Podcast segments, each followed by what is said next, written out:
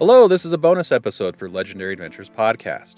While preparing for this season, I found a number of interesting things. But as I was writing scripts, I left a number of them out to keep the scripts from becoming too unfocused and bloated.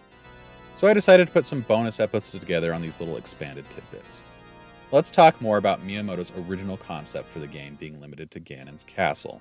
He expounded upon the idea in a 2011 Iwata Asks interview about Ocarina of Time 3D. As mentioned in the first episode, Miyamoto originally thought about making the game on a smaller scale. He thought about limiting it to Ganon's castle and having it play out similar to Super Mario 64 and Princess Peach's castle. He admitted this initial idea was all over his concerns over the limitations of the Nintendo 64. I thought so from the perspective of the hardware processing abilities while making Super Mario 64. At first, I didn't mind making the game complete within a single building as long as I got to make Link in 3D. In other words, it might have turned out like Zelda 2 The Adventure of Link. I suspect that sentiment has something to do with the feeling of limitations of the hardware. In later years, Miyamoto has expressed regret about Zelda 2 turning out the way that it did. He's not entirely happy with the design, and he lays that at least in part on technical limitations of the NES hardware. Satoru Iwata brought up that Yoshiaki Koizumi also mentioned that he and Miyamoto were working on a polygon version of Zelda 2 for the Super Nintendo.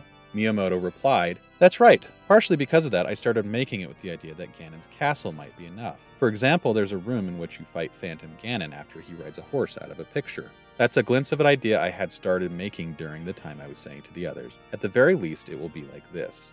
I wondered if we could have some one on one battles and started thinking up fragments like battles against Phantom Ganon early on in development.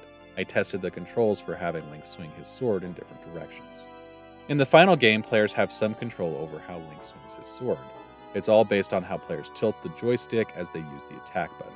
And Koizumi and Toru Osawa would work out the one on one sword fighting concept as they developed Z targeting. Anyway, I hope you enjoyed my summary of that exchange. This was just a quick bonus episode. The next full episode will be out on Wednesday. I'm Paul Riley. I'll see you next week.